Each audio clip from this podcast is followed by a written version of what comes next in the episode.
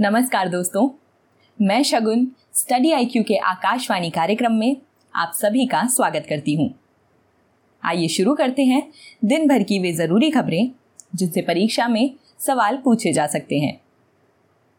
दोस्तों, आगे बढ़ने से पहले आप सभी को बता दें कि आकाशवाणी की सभी वीडियो अपडेट्स के लिए आप मेरा टेलीग्राम चैनल ज्वाइन कर सकते हैं। तो आइए शुरू करते हैं खबरों का सिलसिला। साइक्लोन असानी विशाखापट्टनम से 550 किलोमीटर दक्षिण पूर्व में और ओडिशा के पुरी से 680 दक्षिण पूर्व में चक्रवात असानी पनप रहा है। ओडिशा सरकार ने सोमवार को चार तटीय जिलों से लोगों को बाहर निकालने का निर्णय लिया है। ये चक्रवात 120 किलोमीटर तक की तेज हवाओं से बना है, जो भारत के पूर्वी तट की ओर बढ़ रहा है।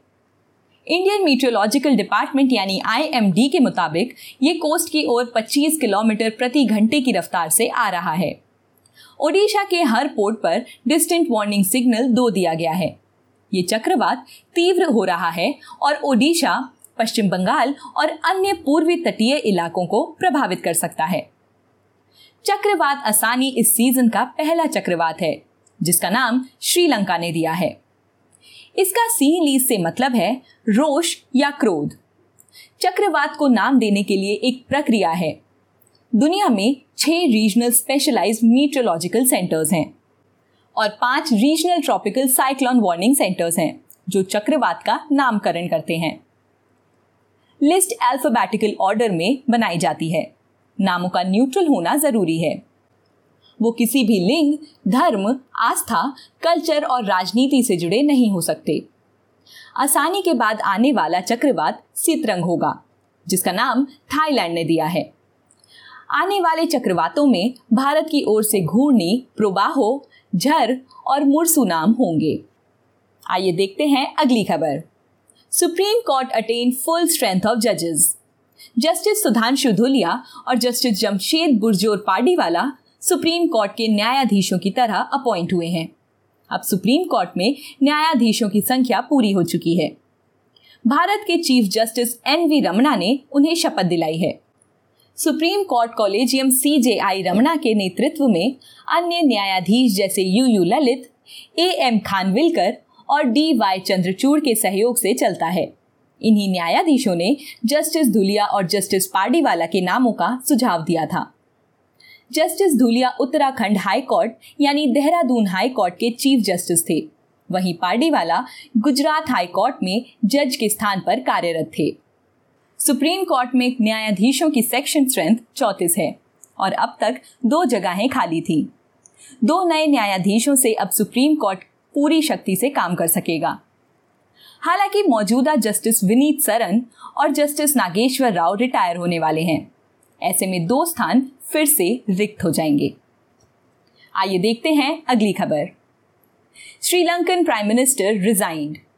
Sri Lanka के प्रधानमंत्री महिंदा राजपक्षा ने इस्तीफा दे दिया है, जिससे उनके छोटे भाई प्रेसिडेंट गोडबाया राजपक्षा को देश में राष्ट्रीय एकता पर निर्भर सरकार बनाने में मदद मिल सकेगी। श्रीलंका में इतिहास का सबसे गंभीर आर्थिक संकट फैला हुआ है। जिससे एक अंतरिम सरकार बनाकर राजनीतिक हलचल शांत हो सके। आपको बता दें कि दशकों में सबसे गंभीर इस आर्थिक संकट के दो कारण बताए जा रहे हैं। पहला है बजट का शॉर्टफॉल और दूसरा है करंट अकाउंट डेफिसिट। क्रिटिक के मुताबिक ये संकट पिछले कई दशकों से सरकारों द्वारा आर्थिक कुप्रबंध का नतीजा है। हालिया संकट का कारण श्रीलंका में 2019 चुनाव के बाद राजपक्षा सरकार द्वारा प्रॉमिस किए गए कर में गहरी कटौती में छुपा हुआ है। इसके बाद कोविड 19 महामारी ने भी देश की आर्थिक व्यवस्था को तोड़ दिया है। आइए देखें आखिरी खबर। Russia's victory day. रूस ने मई नौ को विक्ट्री डे यानी विजय दिवस का आयोजन किया। ये दिवस सोवियत यूनियन की जर्मनी पर विजय की खुशी मनाने के लिए आयोजित होता है। द्वितीय विश्व युद्ध के अंत में जर्मनी की नाजी सेना ने रूस के आगे सरेंडर किया था। इस दिन रूसियन मिलिट्री मास्को के रेड स्क्वायर और अन्य शहरों में परेड आयोजित करती है। वर्ल्ड वॉर टू में रूस के करीब 80 लाख सैनिक मारे गए थे। आज का रूस और सोवियत यूनियन का भाग रहे कई देश आज भी वर्ल्ड वॉर टू को ग्रेट पेट्रियोटिक वॉर कहते हैं। सोवियत यूनियन ने विक्ट्री डे 9 मई 1945 को पहली बार मनाया था, जब जर्मनी ने इंस्ट्रूमेंट ऑफ़ सरेंडर साइन किया था। वर्ल्ड वॉर टू के खत्म होने के वक्त एलिड फोर्सेस ने 8 मई को विक्ट्री घोषित कर दी थी, लेकिन यूएसएसआर तब तक रुका रहा जब तक आधिकारिक डॉक्यूमेंट पर हस्ताक्षर नहीं हुए। जब हस्ताक्षर हुए, तब तक मास्को में रात के 12 बज चुके थे और दूसरा दिन यानी 9 मई आ चुका था। तो दोस्तों, ये थी हमारी आज की कुछ विशेष खबरें। मिलती हूँ कल आपसे इसी समय। नमस्कार।